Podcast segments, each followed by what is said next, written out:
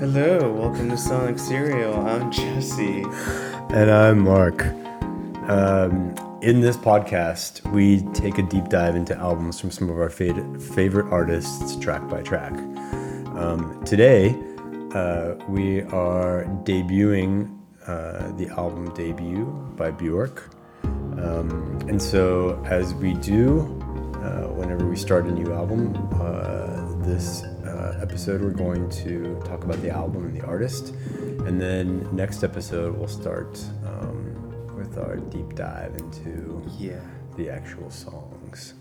So, tell us, what do we Uh, have in store for today? Yeah, Bjork Yeah? debut. Yeah? It was recorded in 1993 and it was recorded in London.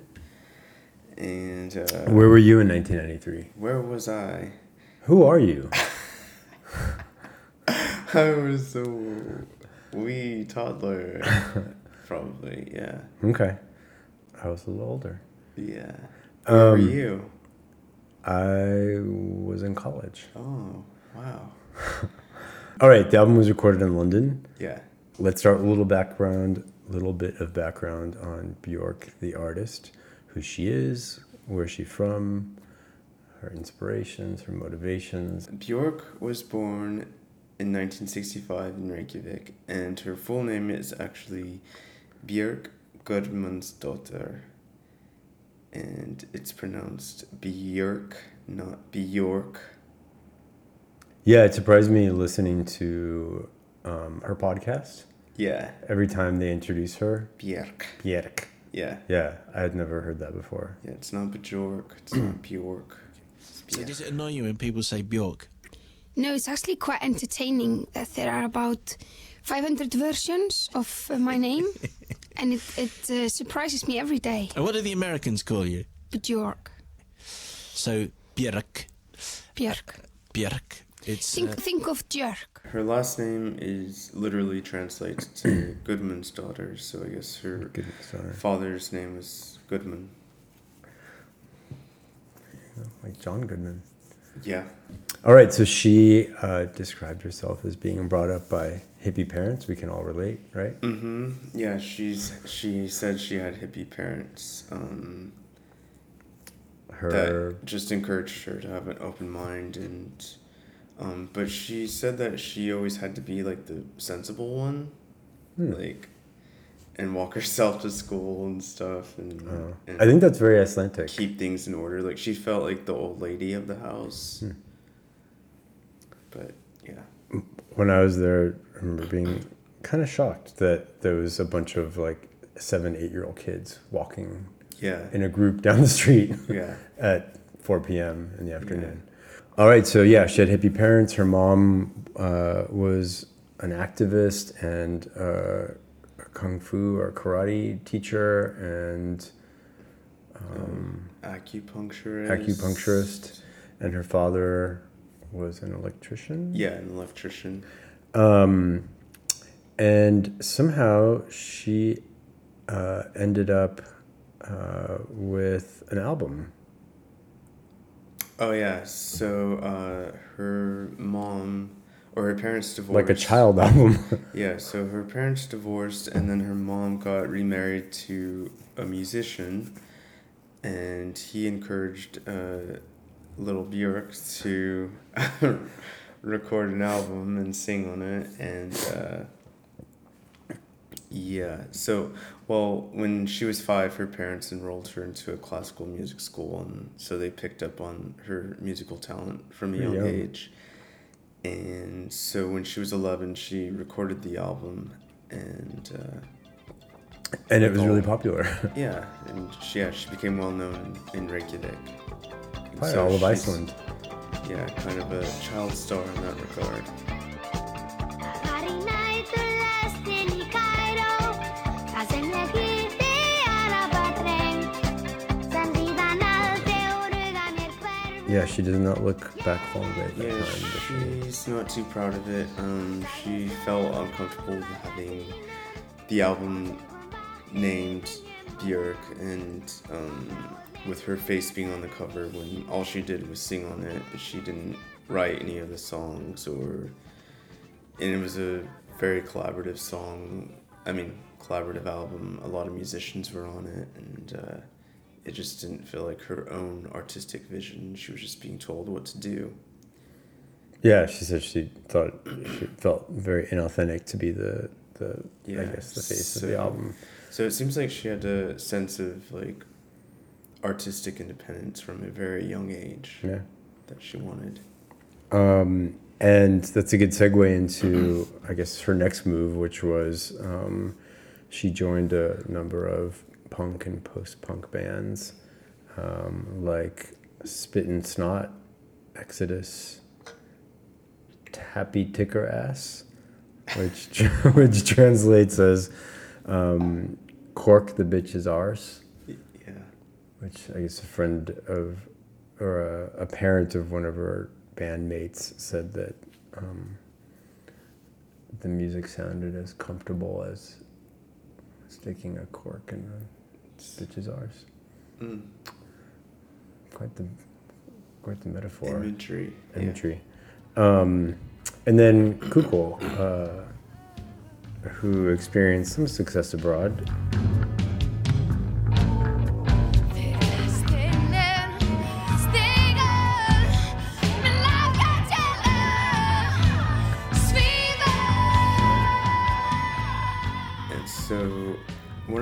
Of the last bands she was in was actually the Sugar Cubes, which gained worldwide attention, and they recorded. What's your favorite Sugar Cube song?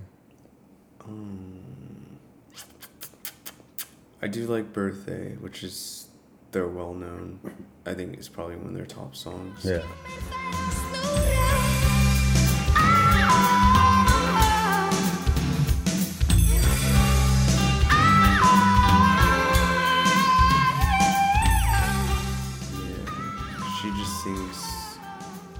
Her singing is so unique on that one. Yeah. It's like very squeaky, but in a beautiful, cute way, I guess.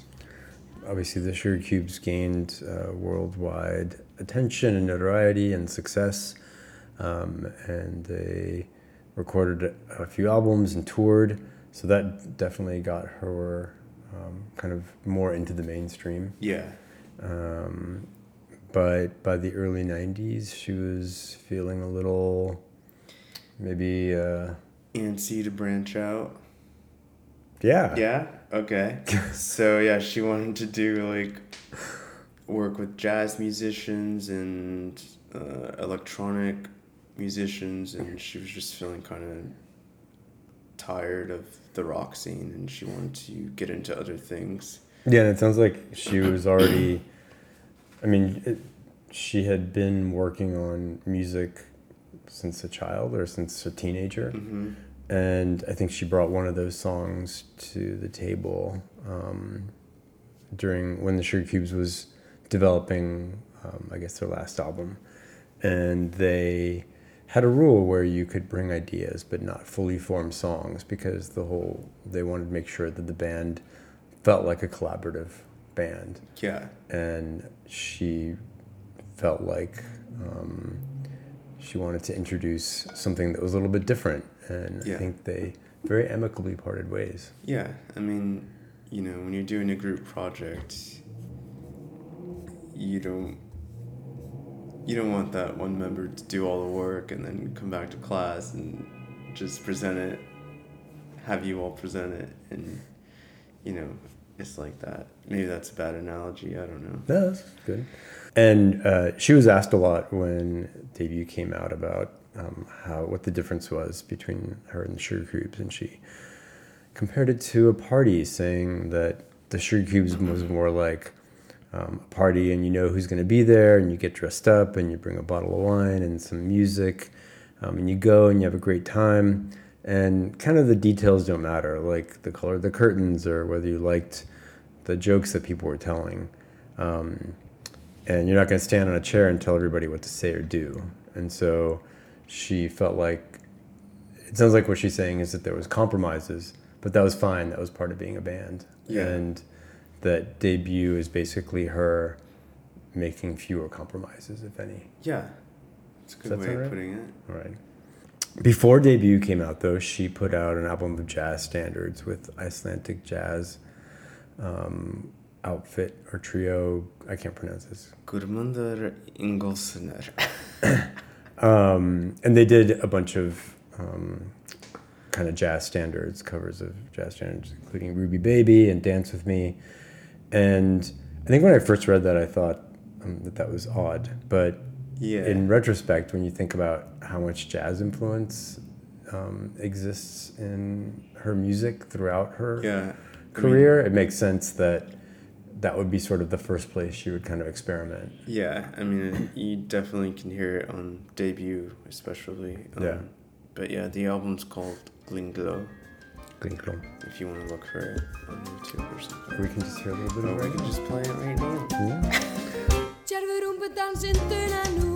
Dönsum því ég og þú Svífum léttum gólfið til og frá, töfra brá, loga þrá Um, All right, so for debut, um, let's talk about production. She originally planned to work with several producers on the album, which would be something she did um, often in the future, Yeah. but ended up. Um, oh, who did she want to work with? Uh, one of the producers she wanted to work with was Paul Fox, who's known for working with Pointer Sisters, Phish, and They Might Be Giants, and so on. Um, but she ended up having uh, Nellee Hooper produce the album, who um, you might recognize from Soul II Soul and Massive Attack.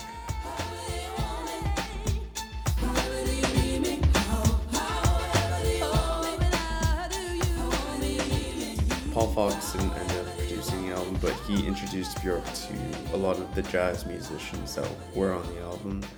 Um, that includes a harpist by the name of Corky Hale and saxophonist Oliver Lake, and uh, some other musicians that worked on the album include Gary Barnacle, who's a session saxophonist, Marius de Vries, who's did additional production, uh, Louis Jardim, who did percussion. He's also worked with Nina Hagen and Grace Jones.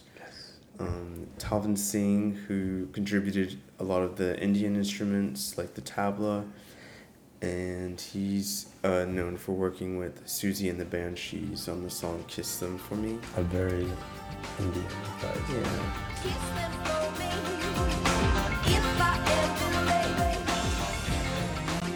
and then uh, a drummer by the name of Bruce Smith, and lots of others. So Um, and I heard she was actually skeptical about working with Nellee Hooper initially. yeah, when well he was like becoming like pretty well known in the scene, like up the, one of the top upcoming producers in London, and she was kind of afraid that would make the album sound too stylish or polished and in good taste or whatever. But um, she felt very good and changed her mind after they started working together. Um, and when the album was released, um, she talked about how she felt like most of the positive reviews were mostly attributed to her being Icelandic. So it was kind of like, for an Icelandic singer, she's good. Yeah. As opposed to for, you know, uh, an artist, she's think good. it brought that like exotic factor. Yeah. and, Yeah, um, people focused on that um, as much or m- even more than the music. Yeah. So she at the time felt that the album was that wasn't that good and that she could do better. Yeah. Um, but she ended up going on tour for two years. Yeah, two years, and she did 39 shows with a touring band that consisted of Guy Sigsworth, who you might recognize from uh, the duo Frou Frou with Imogen Heap. And he's also worked with Madonna. Um, also, Leila Arab was in their touring band, and she did keyboards, and Talvin Singh and Ike Leo on bass. And um, so apart from all these musicians, um, uh, And I think she she stated that um, yeah, most of them were immigrants, and that was very important to Hmm. her because she was an immigrant herself. When I started audition for my band, I found myself after watching many hundreds of people play with a group of immigrants, Iran, India, Turkey, same kids, and all these people were very proud of where they come from. For us to come from such different culture and from such different musical style too, it, it was very fascinating. Yeah, another one of the kind of areas of activism that she talks a lot about is um, sort of when you're Icelandic, every you kind of feel like you're an immigrant everywhere because there's so few people from there that you don't you're not surrounded by people Yeah. like you. Um, and even in her latest podcast or an interview, I forget who that was with. with Oh, the- Robin is the author. look it up while I'm talking. Uh, um, she talks about how, um, like, what is the process? Like, how long do you have to be somewhere where you feel like you're not an immigrant anymore? yeah, Robin Wall K- Kimmerer, Yeah, that's a great interview. If you who's also a scientist. haven't heard it, you should listen to it. Um, but um, yeah, so she toured, did 39 shows. Um, the album, in I guess in in hindsight or now is looked back on as um, being one of the major um, kind of forces that brought electronic music to the mainstream audiences, which makes sense because electronic music existed obviously, but Yeah, you, it was relegated to like yeah. Um, I mean, I don't. I can't really think of uh, like a s- singer at the time that was like doing Yeah. it. I mean, a lot of singers were like start, but they were all like coming out at the same time, like Yeah. Madonna or Syl. but they didn't really integrate electronic music into their music until years later. Yeah. So I people talk about her being definitely an influence. Um, what about the album cover? So the album cover was shot by Jean Baptiste Mondino, um, who at the time had worked on a lot of campaigns for Jean Paul Gaultier and has done work with Madonna and He did the he did a Grace Jones album cover, the the kind of notorious when she's on one foot with the blow dryer. mm, Um, Neneh Cherry, yeah, he's. Um, so the story behind this was um, Bjork had actually planned to bring some outfits of her own, uh, but her luggage got like lost, and so the stylist Judy Blame uh, picked out a Maison Margiela, Maison Martin Margiela sweater, a mohair sweater, which that you're wearing right now. I'm wearing a mohair. Not that sweater. I found it on eBay. Um, yeah, and uh, so the pose that she's making is with um, prayer hands up to her mouth, and she has these little jewel tears coming out of her eyes. So it kind of feels like a religious statue, um, like Catholic statues where the saints are crying. Um, and then the color scheme is like this faded ancient ancient sepia tint. So seems like a vintage like postcard or photograph that you find in a vintage store or something.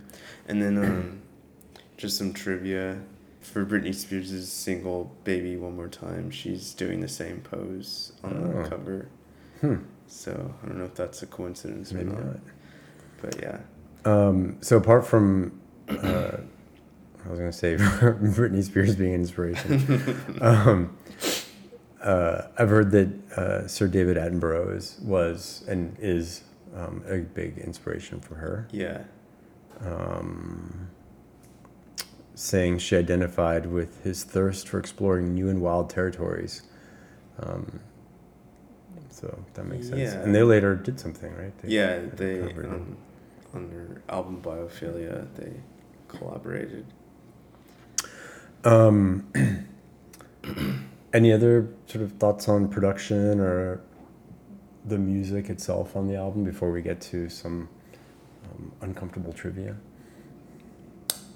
No, I mean I'll probably have some thoughts come up when we go into the songs more. How about your personal experience? Uh, yeah, by the time I heard this album, I had already listened to three of her albums uh, so much, and uh, it just it's hard. It, I think this album is pretty low on the list because it just doesn't really compare to her later work, and it just seems kind of dated, in my opinion.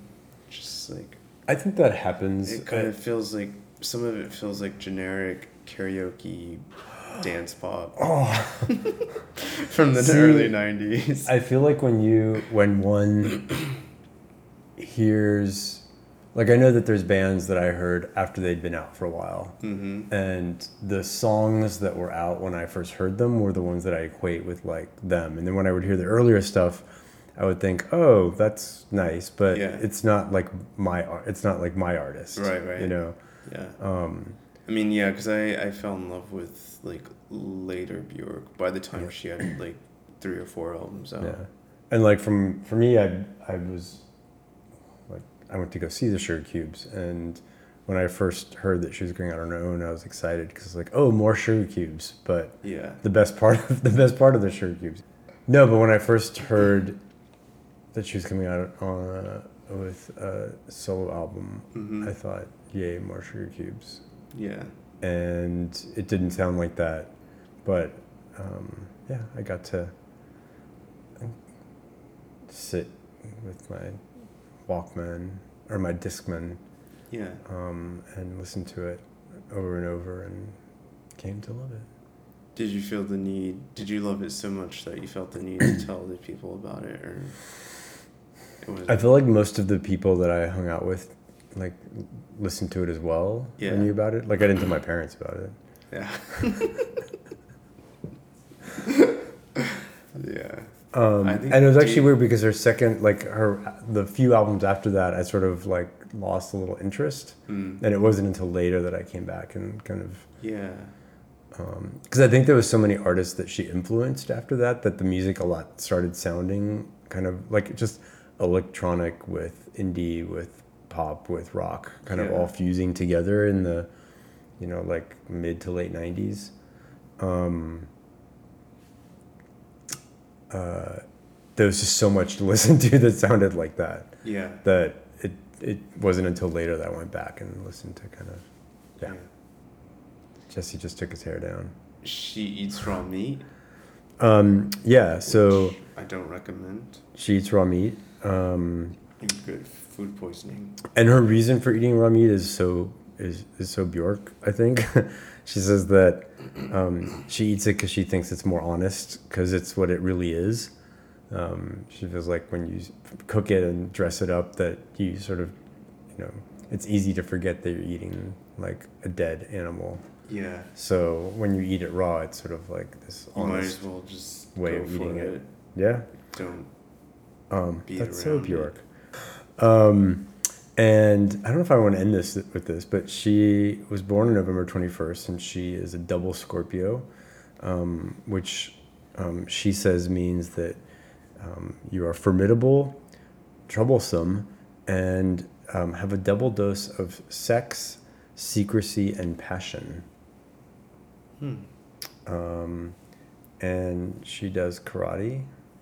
She says that she does karate, swims, and masturbates every day. Sounds healthy. Yeah, it does sound healthy actually. Um, What else you got? her favorite film when Oh, yeah. debut debuted Mm-hmm. was Tampopo, and that's a Japanese film. And she says it's the funniest film ever. It's about sex and noodles. She's seen it a hundred times. Yeah, um, it's good. It's it's like a bunch of short stories all about sex and noodles. Um, and highly it. It's an '80s film, so it's definitely um, been out for a while. but- Yeah. Um, and her favorite painter at the time, I can't pronounce this. Edgar Magnuson. Eggert Magnuson. Um, she says he was a sailor, a pirate uh, who sailed. I don't know when he lived, but he sailed all over the world. Um, and when he was seventy-five, he decided to quit being a sailor and a pirate and um, started painting everything he'd seen throughout his life. and uh, she owns an original, one of his originals, um, and it's a painting of a tiger in the Himalayas, which was known for biting off people's heads. Um, and um, she describes the painting, uh, which is on our kitchen wall in Iceland. Um, it features childlike mushroom trees um, and a dead woman elevating our own hair. Did you find that image? No. Oh, But I just realized that um, the tiger painting makes an appearance in one of her music videos that we'll talk about later oh, or soon. soon. Um, great. That's a good segue into goodbye. Goodbye. Um, yeah, so we will. We will. Talk some more. Yeah, next the next um, episode or the one that Cool. follows this, Delve more deeper and and go inside these songs. and which songs are we gonna do? uh, we're gonna do human behavior Just human behavior and crying. and crying. All right. Um, yeah, songs one and two off the album, and uh, we're excited for that. We're actually really excited for that because we decided to do this podcast because we really wanted to dive into the individual songs. Yeah. Um, and uh, Jesse here is a musician, yeah. uh, an artist, Yeah. and um, so he's going to talk about things from a from an artist perspective Right. and from a fan. Yeah. And Mark's a scientist, I'm a scientist, so I will talk about things from a. scientific. I don't know about that. That's that's Oh, that's a lot of weight. to put Okay, on. That's a lot of expectations. I'm just gonna talk about as a as a music fan. yeah. Um, But there's science involved in her work too, so yeah, there is science involved in her work. Yeah, And there's Um, science in music. It's all related. it's all related. Science and all art. All right. Peace. Love and happiness. That's not our sign. No. Bye. Goodbye. See you next episode. Yes.